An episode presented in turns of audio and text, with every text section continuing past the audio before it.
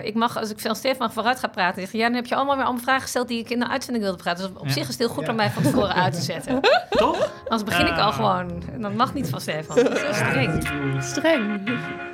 Welkom bij Systeem op de Schop, de podcast van Social Enterprise NL. Wij zijn de beweging van ondernemers voor wie impact voorop staat.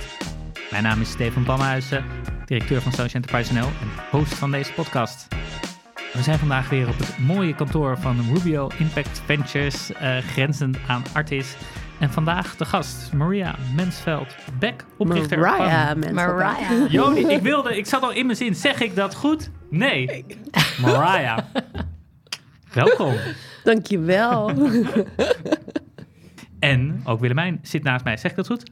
Dat zeg je helemaal goed, Stefan. Willemijn. Willy noemen Willy, ze wel oh ja. Willemijn is niet te doen in het Engels, as you can imagine.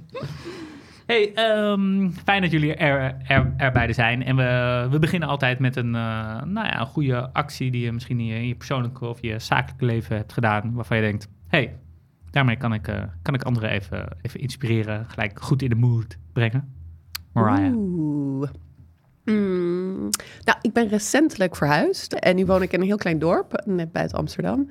En eh, daar vind ik het eigenlijk heel makkelijk en vind ik ook leuk om in je dagelijks leven gewoon kleinere dingen te doen die goed zijn. Dus eh, ik had allerlei verhuisdozen en mijn eh, buurvrouw had verhuisdozen nodig. Dus zij kreeg de verhuisdozen. En nu ga ik op zoek naar de biologische, lokale biologische boer om daar mijn boodschapjes te halen. Om zo eh, zijn en haar onderneming te ondersteunen. Dus zulke dingetjes, heel lokaal, vind ik heel leuk op het moment. Leuk, dus je bent je even helemaal het eh, dorpsleven in aan het eh Ik zit in de mingelen. dorps-app, Ja. Ah, nice. Ja, ja, kan je helemaal voorstellen. cool. Maar dat bestaat dus ook in de grote stad. Bestaat ook in de grote Want stad. ik woon in midden in die grote stinkende stad. Maar ik heb met mijn buren een buurt-app en ik heb toevallig ook verhuisdozen gedeeld. En recentelijk babykleertjes. eh, Ja. Met een baby in de achtertuin. Nou, dat is natuurlijk het einde. En dus ik vind het verbinding zoeken eh, wherever in de stad, eh, in een nieuw dorp, is natuurlijk wel heel mooi. Ja, klopt. En vooral door dingen te delen, want het geeft altijd een heel mooi, dat kopje suiker. Daar begint het eigenlijk mee, hè? Ja, wie Nog weet, steeds. wie weet wat daar helemaal uit, eh, uit ontstaat. Super mooi. Ik ga even voor een, eh, voor een andere route. Het is, eh, het is momenteel ook het, het wereldkampioenschap voetbal in, in Qatar. Nou, Mm. het is natuurlijk een, een lelijke zaak hoe dat tot stand is gekomen en hoe dat eh, nou, er allemaal achter ligt. Ik ben, eh, ik ben niet sterk genoeg om het eh, te boycotten. Dus, eh, dus ik kijk, dat zeg ik, er, erbij. Maar ik dacht, ik heb twee, eh, twee tips. Eén één is een, een andere podcast.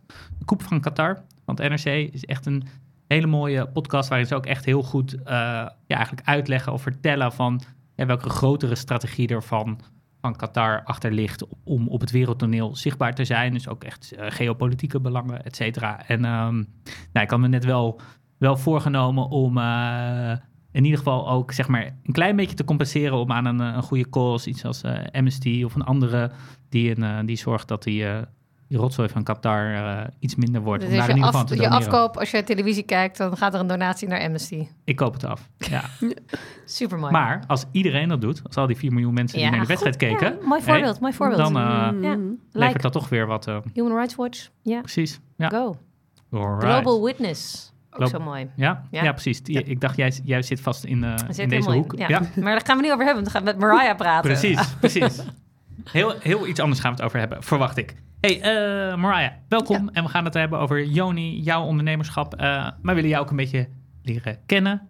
En dan, dan duik ik altijd in iemands cv. En nou, je, hebt in, je hebt internationale ontwikkelingen gestudeerd, in, in Cambridge zelfs. Je bent voor Artsen zonder Grenzen gaan werken. Ja, was, was, ben jij in alles een, wat ik dan maar even noem, een klassieke idealist? Of is, is, dat later gekomen? Nee, nee, nee. Ik ben een idealist. Ik ben zo geboren. Ik kan er niks aan doen. en ik zei altijd... eh, ik heb een dochtertje en die is zeven. En ik kreeg een aantal boeken van mijn moeder... die zij aan mij heeft voorgelezen. En één daarvan heet Miss Roomfius. En dat gaat over een verhaal van een eh, klein meisje die dan groter wordt. En die vraagt aan haar opa: Als ik later groot ben, kan ik dan ook net zoals jij eh, naar allerlei mooie landen reizen. En daarna een huis aan zee hebben. En hij zegt: van ja, het kan allemaal prima. Maar er is nog één iets wat je moet doen. Je moet iets doen om de wereld mooier te maken. En ik weet niet of daar het zaadje geplant is, maar zover ik mezelf ken, stond ik er altijd in van, eh, ja, je bent hier om ehm, bij te dragen aan de wereld. Iets positiefs van te maken. Uh, verbetering, ongelijkheid uh, raakt mij. Uh, nou, daarom ben ik dus internationale ontwikkelingen ja. gaan studeren. Heb ik een lange tijd voor Artsen Zonder Grenzen gewerkt. Um, voor mij zit het als een rode draad door mijn carrière. Ook al heb ik nog best wel ja, denken sommige mensen van, goh, wat een verrassende cv, denk ik. Want daarna ben ik uh, persoonlijk begeleider geworden, werkte ik, uh, nou ja... Hoezo ben je dat toen gaan doen? Wat? Uh, op een gegeven moment wou ik iets anders. Ik kwam erachter bij Arts zonder Grenzen in het veld dat dat niet mijn carrière kon worden. Ik ben daar te gevoelig voor. kwam terug met toch lichte vormen van posttraumatische stress. Hm. Um, en ik besefte van, ja, dit, dit wordt dus niet mijn carrière. Mijn gezondheid uh, en mijn mens zijn heeft een thuisbasis nodig. En uh, de mensen die wel zich uh, voor een leven inzetten bij Artsen zonder Grenzen, dat zijn er veel. Uh, dus helemaal te gek, heb ik heel veel respect voor. Maar ik dacht, ik moet iets anders zoeken. En toen heb ik gewoon mensen uitgenodigd waarvan ik dacht, zij hebben een interessante baan. En zo ook iemand die persoonlijk begeleider was voor mensen met een verstandelijke beperking en vaak ook een psychische aandoening. En werd ik dus persoonlijk begeleider. en had ik op een gegeven moment een soort van niche in vrouwen met een verstandelijke beperking met ook uh, borderline, uh, waar kinderen uit huis waren geplaatst en dat je daar de boel probeert te stabiliseren. Super interessant werk, ook veldwerk, zoals bij Artsen zonder Grenzen. Alleen was het veldwerk vaak bij te dringen in Amsterdam. Heel interessant om ook ja, die kant van Amsterdam te zien die ik niet per se altijd zag en niet altijd zichtbaar is als je in centrum Amsterdam woont. Um, dus dat heb ik gedaan. Ik ben ook uh, yogadocent geworden, uh, veel yogales gegeven, meditatieles. Uh, vind ik ook heel interessant wat je daar mensen in kan ja, wat je kan doen voor, uh, voor elkaar, met elkaar uh, in die settings. En ja, op een gegeven moment dus Joni uh, gaan opzetten. En daar gaan we dacht het ik, ga nu ondernemen. Ja. Nou, dat dacht ik eigenlijk niet. Maar het verhaal is eigenlijk, ik werd 30. als 30-jarige vrouw word je dan altijd opgeroepen om een baarmoederhalskankeronderzoek te gaan doen. Ik kreeg een negatieve uitslag, had een vergevorderde voorstadium van baarmoederhalskanker. Nou, mijn wereld stopte eventjes van, hé, hoe kan dat nou? Ja. Waar toch nog nooit ergens echt last van gehad. Ja, later kom je achter van uh, tussenbloedingen. Even een oproep voor alle vrouwen die ooit tussenbloedingen uh, of die dat meemaken. Ga even naar een gynaecoloog. Laat je checken. Is een teken kan een voorteken zijn van uh, een afwijkende pap. Dus baarmoederhalskanker in de making. Ik moest een aantal uh, behandelingen ondergaan. Een lysectie voor de kenners. En daarna een colonisatie, echt een operatie. En vroeg aan al mijn artsen van wat kan ik nou doen om mijn gezondheid te ondersteunen in Nederland. Ik ben Amerikaans, dat horen jullie misschien een beetje aan mijn stem en soms mijn de en het gebruik. Nee, um, ik je briljant ja, Nederlands spreekt voor iemand die hier niet ter school heeft. Ik zei Maria in plaats van Mariah. Ja, nee, you, you, had him uh, Maria. maar goed, uh, uh, vind ik, Nederlandse artsen zeggen altijd van, nou, niet drinken, niet roken, let op je gewicht, zoiets. En verder niet. En uiteindelijk uh, kreeg ik wel een soort van advies van... Um, nou, kijk naar biologisch katoenen, tampons en maandverbanden... om verdere irritatie te voorkomen. Dus niet dat dat uh, een directe link heeft naar baarmoederhalskanker. En ik stond daarvoor open, kon het niet vinden op mijn gewone schap. Dus moest naar een soort van eco-winkel voor mijn uh, speciale tampons en maandverband. Ieder vrouw weet van super onhandig. Was ik een keer op Schiphol, kon je het niet krijgen. Ja. Bij mijn ouders bij de Randstad ook niet. Dus twee jaar later met een vriend erachter van hier, hier gaan we wat aan doen. En we gaan niet, weet je, we willen, ik vind dat iedere vrouw zou moeten weten wat zijn alle opties, uh, die er, wat zijn de opties die er zijn. Maar als die daadwerkelijk niet beschikbaar zijn, wat heb je eraan? Wat heb je aan die informatie? Dus we dachten ook gelijk van, we gaan ervoor zorgen dat het op de algemene gewoon supermarkt drogisterijschap komt naast al die synthetische producten. En zo ben ik ondernemer geworden. En zo ben ik in het bedrijfsleven uh, gerold. Want dat had ik van tevoren, 15 jaar geleden had je me gevraagd. Had ik gezegd van ja, ik ga niet in business. Dat lijkt me iets dat gaat over uh, geld verdienen. Alleen maar geld. En dat vind ik niet interessant. En ik zie niet hoe dat een bijdrage kan bijdrage levert. Uh, nu vind ik bijvoorbeeld uh, B Corp, social enterprises, vind ik een hele interessante manier juist om verandering uh, te maken. En ben ik heel geïnspireerd geraakt. Ik zeg ook gelijk, dit komt van volgens mij van Ben, van Ben Jerry's. Ja. En die zei van ja, weet je, in onze huidige maatschappij ben je in je rol uh, als uh, professional, uh, ben je op je misschien heb je het meest invloed tegenwoordig. En wat wij tot nu toe misschien hebben gedaan, bewust of onbewust, is ons sociaal en ons spiritueel leven gescheiden gehouden van ons professioneel leven. Maar juist is het heel erg nodig om die dingen te mengen. Dus zo kan je uh, een hele goede, lieve, empathisch mens, vader zijn. Uh, misschien naar de kerk of op een bepaalde manier bijdrage leveren aan je spiritueel leven. Maar alsnog in business zitten en keihard voor profit gaan en keihard uh, besluiten nemen die daadwerkelijk niet voor iedereen het beste zijn. Maar als je die twee dingen in je professionele leven meeneemt, dan kan het niet anders that you're going to use business as a force for good. Nou, dat is de slogan van B Corp.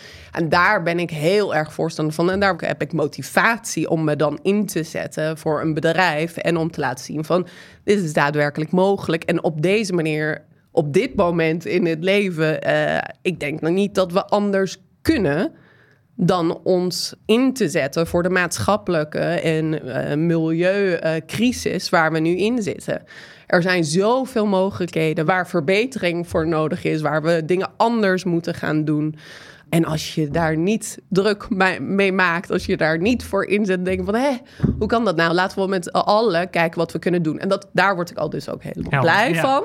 Is je kan dat in de allerkleinste, op de allerkleinste manier kan je dat gelijk doen van weet je, gewoon al verantwoordelijkheid nemen in hoe je opkomt dagen in de supermarkt en hoe je omgaat met cashieren of uh, hoe je... En hoe je die, euro, die ene euro uitgeeft. Ja, hoe je die ene euro uitgeeft. Hoe je, uh, je met je collega's omgaat. Dat kan al dan. En als je er iets verder in gaat, dan ga je zeker weten misschien... Uh, ja, van baan wisselen of uh, weet ondernemen. Ik, ondernemen of iets anders, dat weet ik niet. Hey, super, uh, super helder. Ik zou even weer, weer terug willen naar Joni. Hoe zou je, hoe zou je de missie van Joni het, het best om, omschrijven? Die is wel gaan groeien, denk ik. Uh, en, en is niet een statisch iets. Maar in het begin was het heel duidelijk. We willen de femcare-industrie gewoon helemaal doen veranderen.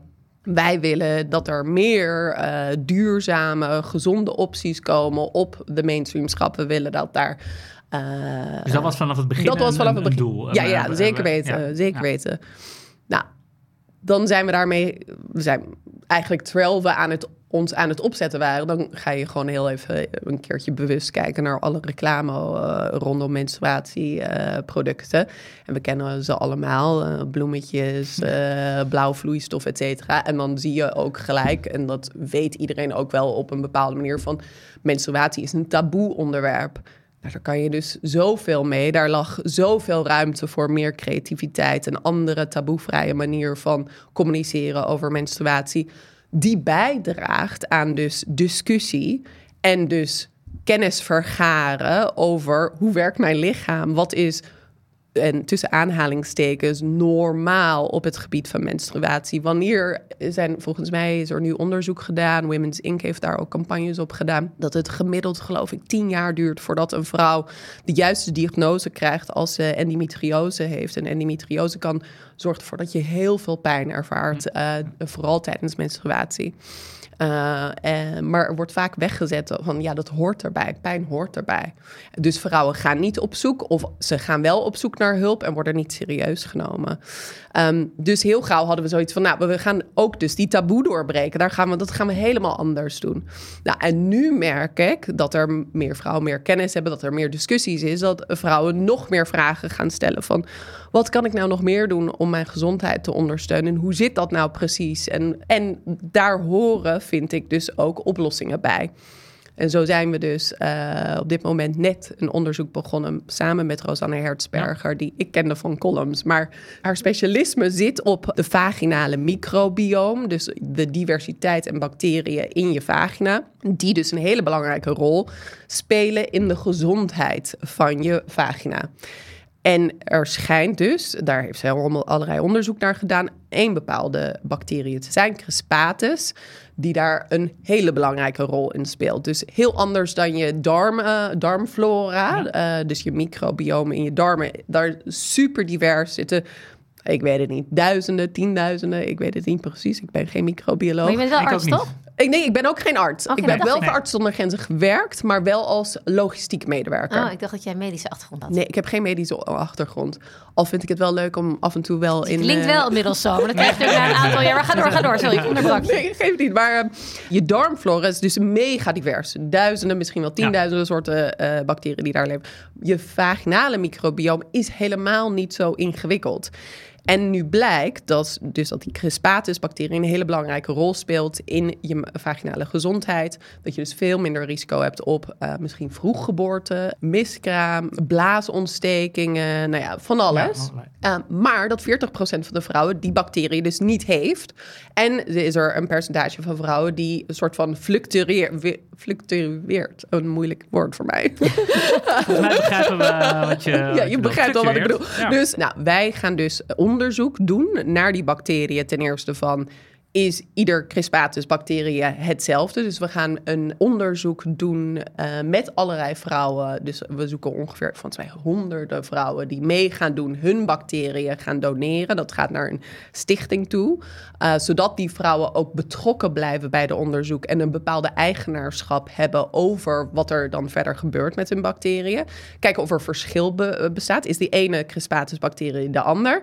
Maar het idee is dat we dus een probiotica gaan eh, maken, waardoor je die bacteriën, als je op een moment hebt van dat je een bedpartnerverandering hebt, dat is zo'n fluctuatiemoment, eh, dat je dan bijvoorbeeld die probiotica gaan, kan gebruiken. Of als je achterkomt van, hé, hey, ik heb die bacteriën helemaal niet, dat je die probiotica altijd slikt. Nou, ja, op zulke dingen. En is het bijvoorbeeld, speelt het een belangrijke rol bij bijvoorbeeld eh, de overgang.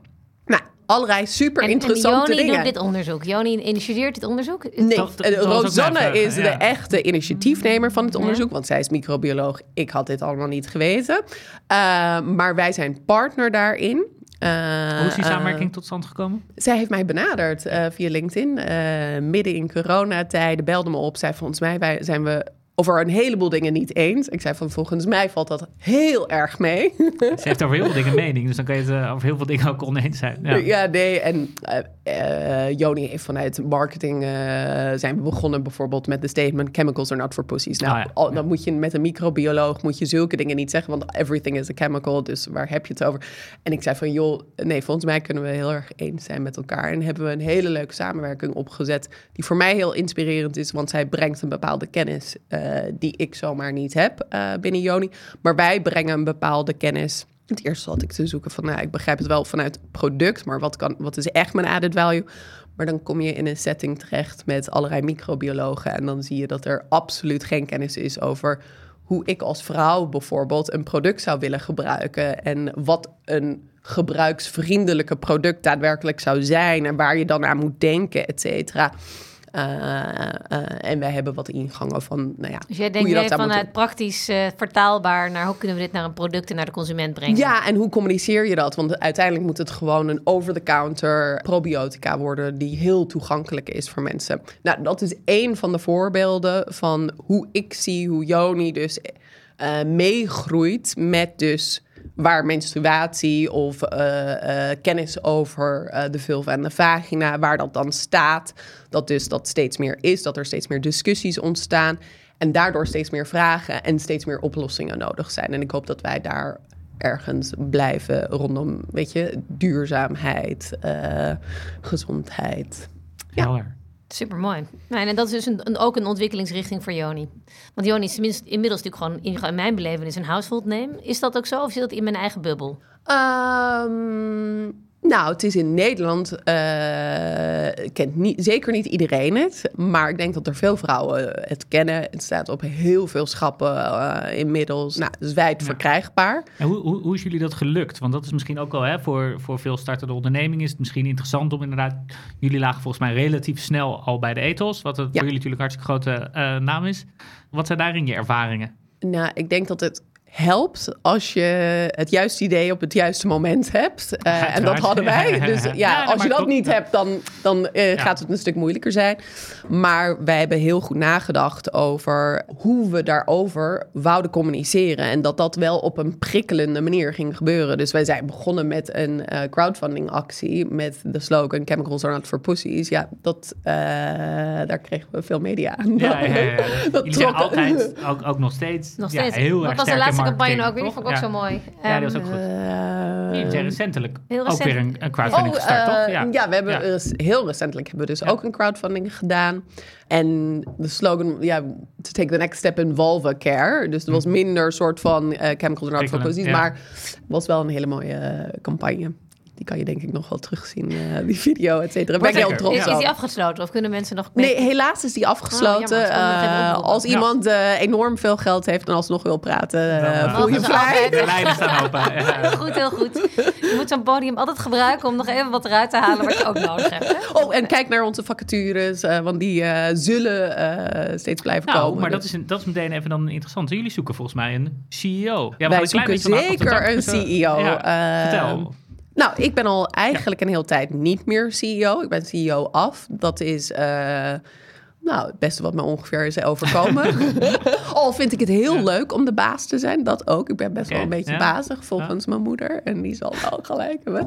Eh, en volgens mijn dochter. Ik maar, die- zeggen, maar daar is dan nog de vraag wie de grootste baas is. Eh, dat is gebeurt die verandering. eh, zijn we samen tot stand eh, gekomen van oh, we, gaan dat inzetten. En dat was eigenlijk net voor corona. En net voordat we überhaupt hadden kunnen weten dat dat ging gebeuren. En het is, eh, ik voel me een gezegend mens dat ik die verandering in had gezet daarvoor. Ik denk dat ik zelf corona niet was doorgekomen op een gezonde manier als ik niet meer ruimte had in mijn privéleven. Ik ben co-ouder. Als ik bij mijn dochter ben, dan ben ik 100% bij mijn dochter. Mijn ouders spelen een hele belangrijke rol in de opvang daarbij eh, om mij te helpen. En die vielen toen ook weg. Nou, eh, ik weet niet Ja. hoe ik een bedrijf had kunnen runnen. Eh, en, en mijn dochter op een gezellige manier thuis had kunnen houden. Dat was niet goed gegaan. Dus ik ben daar heel dankbaar voor. En voor mij, ik denk als mens. Goh, ik heb een bepaald eh, energie. eh, die is niet oneindig. Ik heb heel veel energie gegeven aan Joni om op te zetten, et cetera. Maar ik heb ook een privéleven waar ik ook heel graag energie aan wou geven. En meer energie en ook meer rust in mijn leven gewoon überhaupt. En ook rust om gewoon eens na te kunnen denken over hoe en wat. En een bedrijf voortzetten ehm, vergt een bepaalde energie. Ehm, eh, die alsmaar doorgaat en niet altijd even interessant Nou, is, en- vind en, en ik. het is ook niet altijd dezelfde kwaliteit die je nodig hebt. Toch? Zeker Om van niet. 0 naar 1 te komen. Ik bedoel, je- ik bedoel, eh, van, en dan op een goed moment is het een, wordt een ander soort groeispelletje dan het in de begintijd is. Zeker, zeker. En Jij niet en, en je co-founder Wendy, toch? Wen, ja, Wendelin, ja. Ja, Ja, Wendelin, Ja. ja. dat, eh, jullie is- hebben natuurlijk ongelooflijk op de kaart gezet, dit thema. ja, Een Zeker. enorme grote eerste stap. ja, En, eh, en nu is dus de fase, of het is al een tijdje toch? De fase dat je iemand anders het managt en jij nog steeds de, de ontwikkeling doet. Ik doe on- ja, bepaalde ontwikkeling, bepaalde ideeën, advies, strategie. eh, maar meer dingen waar ik ehm, ja, wat flexibeler, eh, wat vrijer te werk kan gaan. Eh, en niet zo eh, dagelijks voor het operationele nodig ben. En kan je en het goed loslaten? Eh, ja en nee. Dus ik ben heel makkelijk in loslaten op een bepaalde manier. Eh, ik vind het heerlijk, ik vind het fantastisch. Iedere keer dat ik iemand aannam, vond ik het fantastisch om alle dingen die met supply chain te maken hadden, of met sales of met marketing, aan iemand door te geven die het veel beter kon dan ik en die daar alleen maar op kon focussen. En dat ik weer veel meer vrijheid kon ervaren op andere gebieden.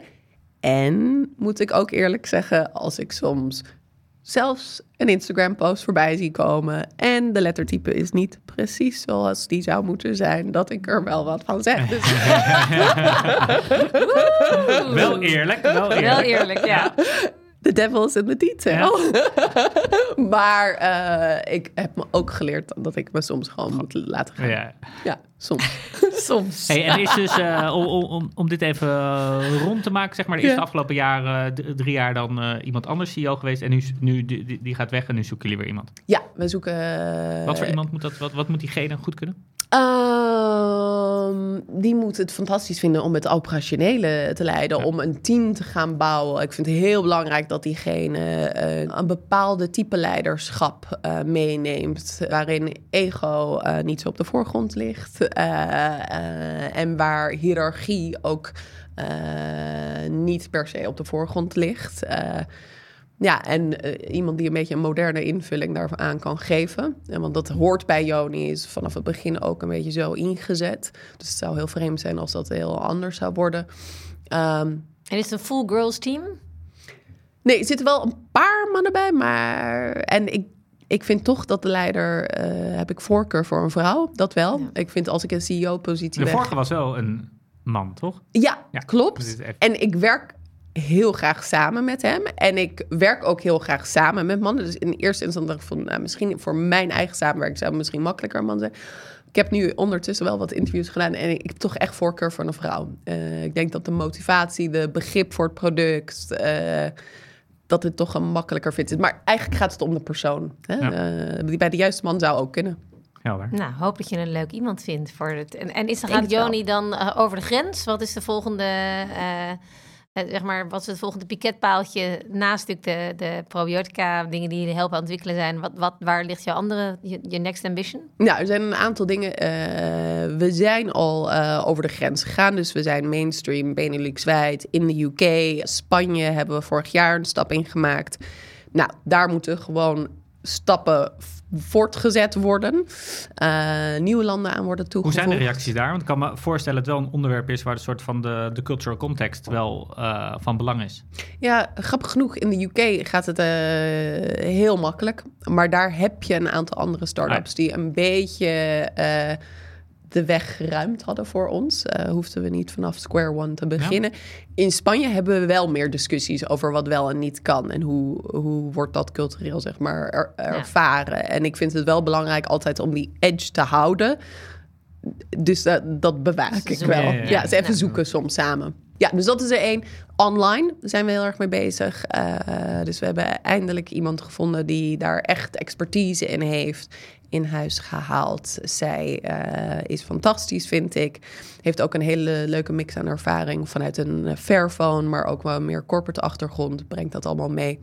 En het idee is om dat te bouwen voor Joni. Vooral voor de nieuwe producten die we gaan lanceren, vind ik het heel interessant. Omdat je merkt dat binnen de retail alles heel langzaam gaat. Als je vera- verandering, nieuwe producten wil toevoegen, et cetera. En online kan dat gelijk. Dus dat vind ik heel interessant. En met nieuwe producten zoals menstruatieondergoed, eh, dat gaat ook veel makkelijker online, want het is een wat duurder product dan een tampondoosje van eh 3, 4 euro. Ja. Nice. Ja, misschien over de nieuwe producten. Wat staat er, eh, wat staat er allemaal op de rol? Wat is, ehm, nou ja, waar- waarom gaat menstruatieondergoed de next big thing worden? Nou ja, menstruatieondergoed is al best wel... eh, Is al de. Ja, ja, krijgt al veel bekendheid. Ik vind dat iedere vrouw die het niet kent en die meeluistert... en iedere man kan dat ook weer doorgeven aan vrouwen die... Feestdagen komen eh, eraan. ja, Dus, eh, Onder de kerstboom? Ja. Onder de kerstboom zeker weten. Maar het is echt een game changer. Eh, zelf, door de jaren heen, vind ik dat je liever eh, voor gezondheidsredenen altijd eh, maandverband zou moeten dragen s'nachts en geen tampon zou moeten gebruiken. Ook al ben ik anders opgevoed, dat heb ik anders meegekregen. Ehm, maar ik vind het belangrijk om dat te zeggen. Maar ik vind vanuit mijn dus achtergrond, vind ik maandverband dragen s'nachts echt een crime. Eh, heel oncomfortabel, heel onsexy, helemaal niet leuk. Menstruatieondergoed daarentegen is gewoon ondergoed. Als je goede menstruatieondergoed hebt, die dun is, comfortabel en ook nog een beetje leuk uitziet, dan doe je gewoon ondergoed aan. Niks aan de hand. Je gooit het in de was de volgende ochtend, stapt onder de douche, gaat verder met je dag. Why would you not? Eh, dus ik ben heel erg bezig geweest om een manier te vinden en een samenwerking te vinden waarbij we dunne menstruatieondergoed zouden kunnen ontwikkelen die er ook leuk uitziet. En ik vind dat het ons goed gelukt is en ben er heel enthousiast over. En ik vind het dus echt een game changer voor eh, vrouwen. En dan kan je zelf kijken van wil je dat ook overdag dragen? Kan ook, maar voor, ik vind echt dat voor iedere vrouw s'nachts go for it. En eh, ons menstruatieondergoed neemt drie tampons op. En de meeste vrouwen hebben geen drie tampons s'nachts nodig. Dus je kan er echt wel even eh, mee uit de voeten. Cool. Dus dat is een van de producten, ja. ja, zijn er nog meer andere producten waarvan je denkt, dat, dat komt eraan? Nou, ik wil Daar dat. Ik wil, eh, ja, Ja. nou ja, eh, als je menstruatieondergoed, eh, als je daar naar kijkt, dan vind ik ook dat je gelijk ook naar urineverlies moet gaan kijken. Want dat is een product die, als je daar last van hebt, dan maak je er gebruik van iedere dag. Als je duurzaam wil zijn, dan maak je, denk ik, liever gebruik van een herbruikbare product. Eh, alleen is dat lastig. Dat bestaat ongeveer niet voor eh, urineverlies. Dus daar vind ik echt wel dat er wat interessante dingen teweeg. Ja, alles wat er bestaat is aan sexy as hell, toch? Dat zijn echt, Ja, echt heel erg, eh, onder je oksel. eh. Ja, dus dat moet echt anders. Dat moet echt anders. En ik vind ook als onderwerp zijnde de overgang en je perimenopauze, die periode van je leven. En ik kwam niet al te lang eh, geleden achter, ik zit er al in. Dus eind 30 en ik zit dan begin 40 al. Maar eind 30 zet dat ongeveer in. En dat is een periode van 10 jaar van je leven waarin je dus langzaam aan naar het moment van overgang. En je menopauze is dus eigenlijk één dag van je leven. De dag waar je een jaar lang niet meer ongesteld bent geweest. Dat is je menopauze. Maar je hebt dus een hele fase daarvoor waarin er veranderingen plaatsvinden en waarin er veel voorkomende klachten zijn. Veel vrouwen die denken dat ze aan burn-out eh, lijden, maar toch gewoon in de overgang zijn. En er zijn dingen die je kan doen om dat te ondersteunen. En dat is een onderwerp waar ik graag verder in wil duiken en wil kijken van, nou, wat zou je kunnen aanbieden wat daadwerkelijk ehm, zou kunnen helpen. En, en een onderwerp waar er heel veel om gedeeld zou mogen worden, zodat je als vrouw weet van, hey, wacht even, dit gebeurt of dit is er aan de hand. En je ziet gewoon sowieso op social media zijn oudere vrouwen echt bijna onzichtbaar.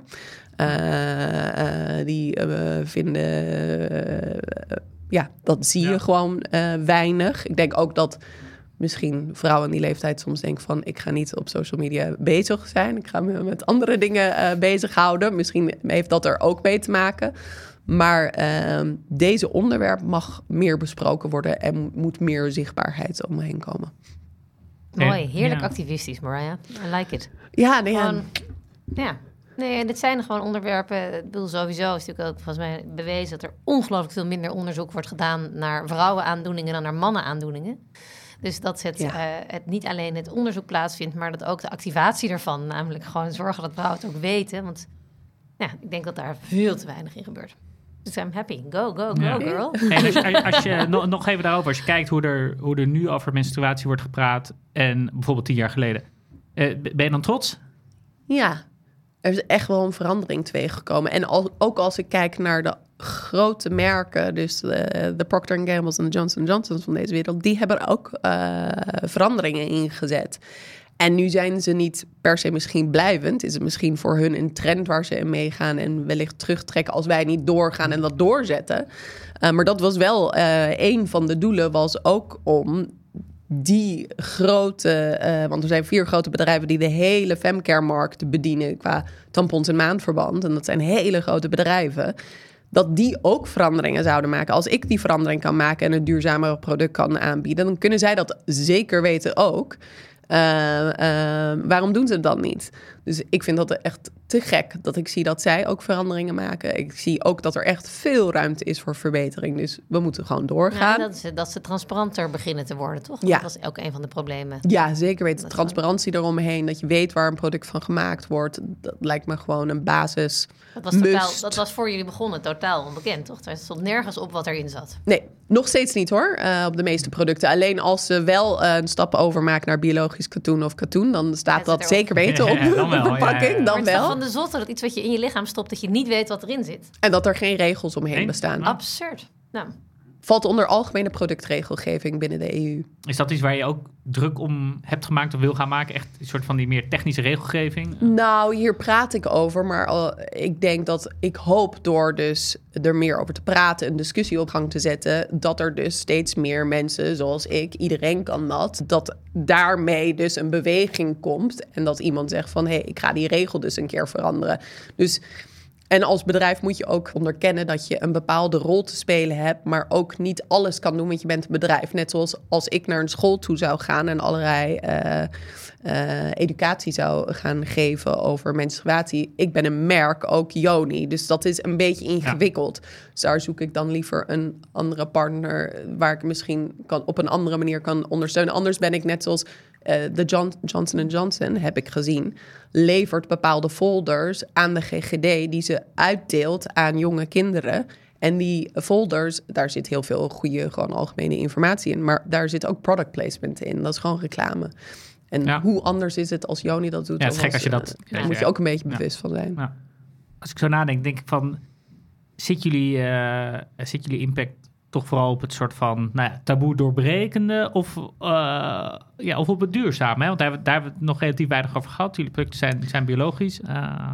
Ik denk meer op een soort van taboe doorbrekend, activistisch. Er moet verandering komen binnen, uh, weet je, meer onderzoek, meer openheid, meer diversiteit aan keuzes, meer duurzame keuzes. En voor mij ik kan niet anders. Natuurlijk is het product biologisch gecertificeerd. Natuurlijk uh, is daar ook voor gezorgd en nagedacht, uh, over nagedacht. Een product die je op de wereld zet, naar mijn idee, moet je duurzame keuzes maken. Dus natuurlijk is dat het ook. En dat is niet natuurlijk binnen de femcare Maar voor jou wel. Maar voor mij wel. En, en voor Joni ook. En dat is ook wel belangrijk. Dus daar zijn we ons je duurzaam zijn is ook niet een soort van, oh ja, check. En nu zijn we dat en kunnen we er, hoeven we er nooit meer over na te denken of zo.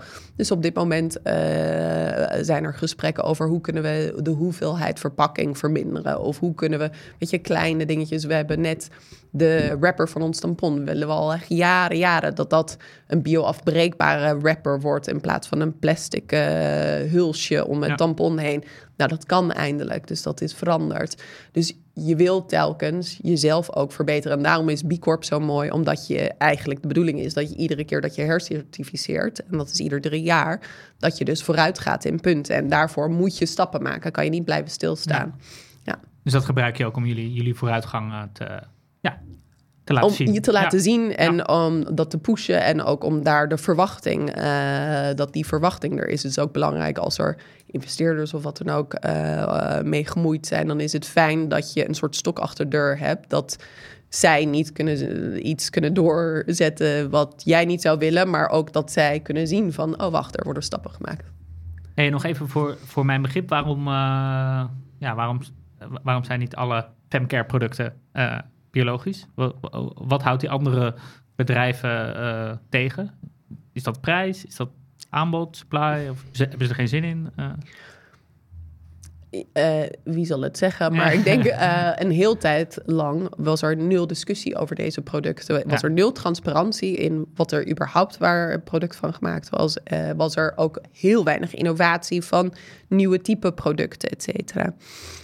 Um, en dan kies je voor goedkoop dat, die, dat de performance er wel is, dat het het doet. Dat is wel belangrijk. Gebruiksgemak. En dan zijn dat je uh, pijlers. En is du duurzaamheid niet per se je pijler. En uh, gezondheid wellicht ook niet per se je pijler voorop. Of hoe je daarnaar moet kijken.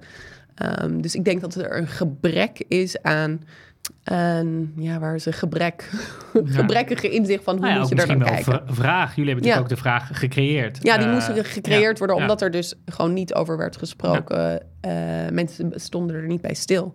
En ik denk ook lange tijd heeft, heeft die industrie natuurlijk, als, je, als er geen menstruatieproducten beschikbaar zijn, toen ze er kwamen, was dat een hele verademing. Dat heeft enorm veel uh, teweeg gebracht. Het heeft ze gaan ook samen uh, met bepaalde golven van de feministische revolutie, zeg maar, dat vrouwen meer gingen bu werken buiten het huis. Op dat moment waren er dus ook uh, de echte maanverbanden zoals wij ze kennen uh, geïntroduceerd. Dus het heeft ook vrouwen heel veel vrijheid gegeven. En pas later, mijn moeder bijvoorbeeld was zeer grote voorstander van de tampon. Want toen zij opgroeide, werd die geïntroduceerd. En dacht ze, ja, maandverband, ik gooi het weg, ik gebruik het nooit meer. Je moet altijd tampons gebruiken. En ja, ik kom la langzaam erachter van... nee, wacht even, mam, niet altijd tampons gebruiken. Dat is misschien niet het meest gezonde, et cetera. Daar moet je ook mee uitkijken. Dus ik denk dat het ook tijd nodig heeft. Nou, het is een soort, ergens ook weer een cultuuromslag. Nou, en ook meer ruimte om ja, eh, met andere ogen naar een ontwikkeling te kijken, naar een product te kijken. En denk, wacht even, dat kan nog beter. Hey, en eh, jullie hebben best een, eh, een reis achter de rug met, eh, met Joni. Mhm. Heb je, wel eens, heb je wel eens gedacht, nou, ik stop ermee. Ik, de, het gedoe is me nou te groot. Of, of, of, of dit gaat niet vliegen. Of wat dan ook. of was je altijd van, nee, dit gaat lukken. Ehm, in de opstartfase heb ik heel vaak, heel vaak gedacht van, ik stop ermee. maar eh, gelukkig doe je het samen. Ja. Dus Wendelin, altijd als ik mijn off day had, had zij een on day en andersom ook. Dus zo help je elkaar door dus die ups en downs heen. Ja, en er zijn nog andere momenten toen het groter werd dat je soms denkt van, wat voor monster heb ik gecreëerd? Gewoon, en dan is dat niet dan heb ik het over mij persoonlijk en gewoon hoe ik mijn dagen wil invullen en hoeveel Ja. energie ik zelf heb. En met een bedrijf opbouwen zijn er momenten dat het de spuigaten uitloopt en dat je denkt, mijn agenda is helemaal overvol. Zo wil ik helemaal niet eh, eh, mijn leven leiden. Wat heb ik nou gedaan? En je kan het niet stoppen en je voelt je, voel je verantwoordelijkheid. Ja, dat, dat is er ook. En er zijn ook heel veel momenten dat ik dan denk, oh ja, superleuk. Te Snap ik. gek. Nou, en, en denk ik herkenbaar voor iedere ondernemer. Ja, Degene die zegt dat het alleen maar roze geur en maanschijn is, die... eh, Die geloven we niet. Die geloven wij niet. Nee. Does not exist. Hey, en, en, en misschien, we gaan een beetje naar afronding. Maar zie je jezelf nog wel eens een, eh, een heel ander bedrijf oprichten? Weet je, hè, je bent dit echt gestart vanuit, nou, vanuit de passie voor het, voor het onderwerp. Je zit nu een beetje eh, iets meer op afstand, maar nog wel met strategie bezig. Volgens mij ook met andere dingen bezig.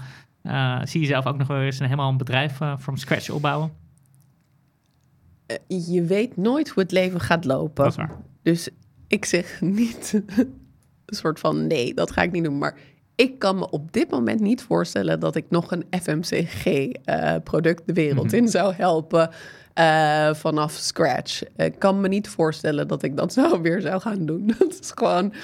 Ja, echt. eh, ik denk dat eentje in mijn leven en dat dat een mooi product, dat dat, Dat is fantastisch is. Ja. Maar ja, you never know. Maar ik denk het dus niet.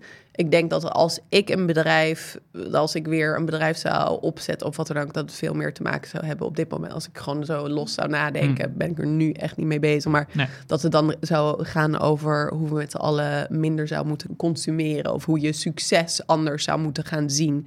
Of eh, hoe je meer rust en eh, eh, stabiliteit in je leven kan creëren. Dus zulke thema's, daar gaat, zou het misschien over gaan. Maar je, je I don't know. Only one way to find out. We gaan het, eh, we gaan het volgen. Ja, volgens mij kunnen we, kunnen we afsluiten. Ik vind dat je een prachtige boodschap hebt meegegeven. Eens. En, ja. Nee, nee ja, ik, ik, ik denk, bedoel, kijk, ik, ik denk dat ik het zelfs merk, of eh, zelfs is misschien geen eens, maar dat, dat er anders wordt eh, eh, gesproken over menstruatie in, in de maatschappij, op de werkvloer, op social media, in de media. Ja, dat is allemaal. En dus ook dan denk ik, er is nog veel meer eh, over te zeggen. Hè? Ik bedoel, recentelijk, het gaat ook over menstruatiearmoede. En wou ik net zeggen- ja, is- ik net ja. zeggen van, ik denk door eh, deels, en weet je, het niet deels alleen maar door Joni, maar Hmm. door een beweging van meer erover praten, zijn er dus ook mensen die op zijn gestaan en onderzoek hebben gedaan naar menstruatiearmoede, wat natuurlijk niet iets nieuws is, maar het is nu eindelijk meer in kaart gebracht. Eh, toen wij begonnen, weet ik nog, wouden we een keertje producten doneren, want we hadden wat over. Was heel moeilijk om eh, een plek te vinden Ja. die dat aan kon nemen. Nou ja, en nu hebben we samenwerking met de Armoedefonds of andere organisaties. eh, dus daar is ook meer inzicht voor. Er is meer eh, beleid veranderd langzamerhand. Eh, dat is ook op het BTW-gebied van menstruatie. Eh, Nederland was altijd laag BTW. Bla bla bla, ga ik niet meer. In alle landen om ons heen is dat ook veranderd van hoog naar laag BTW. eh, tarief. dus je ziet hoe meer mensen erover praten, hoe meer mensen andere onderwerpjes pakken en daarmee aan de haal gaan. Dat is supergoed. Hebben we nodig. Cool. Hey eh, Mariah, we gaan afsluiten met, de met de vaste laatste vraag. Dat is voor, voor welke andere onderneming of initiatief of podcast eh, wil jij even, even reclame maken? Ik maak even reclame voor Lenteland. Vind ik een super super mooi initiatief. Dat is een organisatie en die uh, zet zich in voor regeneratieve gemeenschappelijke landbouwbedrijven. En uh, ze kopen boerenbedrijven op en dan wordt er op een regeneratieve manier geboerd.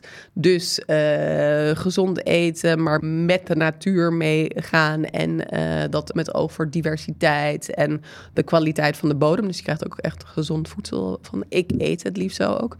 En wat ik leuk aan vind, is ze kijken anders naar wie is eigenaar van die boerderij. Dus het is niet de boer zelf, het is niet de organisatie zelf, maar uiteindelijk moet dus de lokale gemeenschap kan dus een aandeel kopen in een boerderij en wordt iedereen een soort van uh, eigenaar van een boerderij. Ik vind dat een, echt een te gek initiatief. Heel leuk. Zijn Nee, ze hebben nu een eerste twee boerderijen volgens mij. Er komen er nog veel meer. Ze zijn Ja, heel ambitieus. Een hele, heleboel tractie omheen nu. Super mooi. Ja. Ja, ik vind dat echt te gek. Dus eh, ik zou zeggen, kijk ernaar en Ja, eh, kijk of er eentje bij jou in de buurt is. En eh, steun ze. Super tof. Land. Dankjewel. land. Dankjewel, Mariah. Dankjewel, Ja. Willemijn. Dank Stefan. Dankjewel, lieve. Ja. En dank voor het luisteren. Op naar de volgende.